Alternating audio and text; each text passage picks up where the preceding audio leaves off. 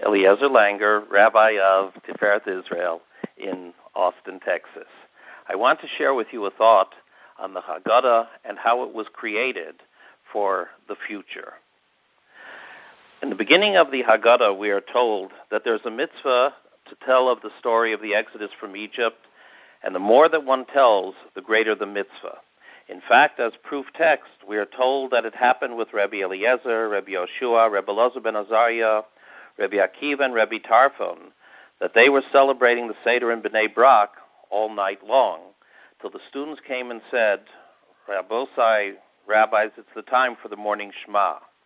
The next section starts off with Rabbi Elazar ben Azariah saying, I'm like the 70 year olds, and I haven't succeeded in understanding why the exodus from Egypt should be mentioned at night until Ben Zoma came along with his explanation. The Haggadah HaMikdash tells us something very interesting about these pillars of the Torah Shebaal Peh and their actual connection to the Beit HaMikdash, to the Holy Temple. In fact, each one of them was a Kohen or a Levi who had a direct association to the service taking place in the Beit HaMikdash.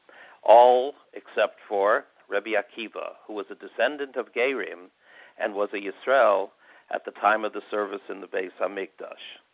And in fact, we also know that each one of them was an Av Beis Din, the head of the court of their own city. For example, Lod was the city of Rebbe Lazar, Peki'in of Rebbe Yoshua, and so on. Each one was the head of a court. Why then did they choose to come to Bnei Brak, the city of Rebbe Akiva, and stay away from their families and their own community where they themselves were the leaders. The Haggadah HaMikdash tells us that this time period was a time period between two Haggadahs. The Rambam, Maimonides, in his description of Pesach, tells us of the order of the service that took place when the temple stood and the Korban Pesach, the Paschal sacrifice, was actually offered. It all centered around the Korban Pesach. And then he gives us the text of the Haggadah that is said during the time of exile. There were those, however, who questioned and said, after we've had the Beis Hamikdash and we no longer have it, how can we talk about the Beis Hamikdash now in the time of exile? This was symbolized by Rebbe Elazar ben Azariah, who said, I am like those of the 70 years. That was the period between the first and the second Beis Hamikdash when the temple was destroyed and people said, we can't talk about the exodus from Egypt. Now it is night, it is all darkness. How can we talk about the exodus from Egypt at night? Ben Zoma came along and said that you remember it all the days of your life, even the night. Rabbi Akiva had one very, very unique thing about him. The Gemara tells us at the end of Makos of another famous meeting between these great Tanoim which will give us the insight as to why they came to Rabbi Akiva.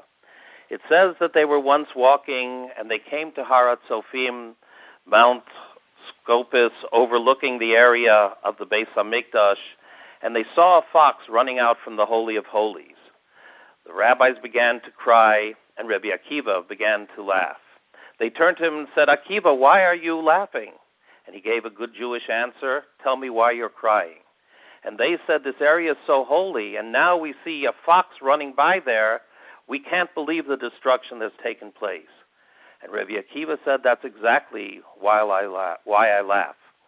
Up till this point, not realizing, not seeing how deep it could have gone, this destruction, this exile that we're in, I couldn't understand or even hope for the future that was prophesied. Od Yeshus Kenos Kenos Birchovos Yerushalayim Zechariah tells us time will come when the old men and the old women will sit in the streets of Jerusalem.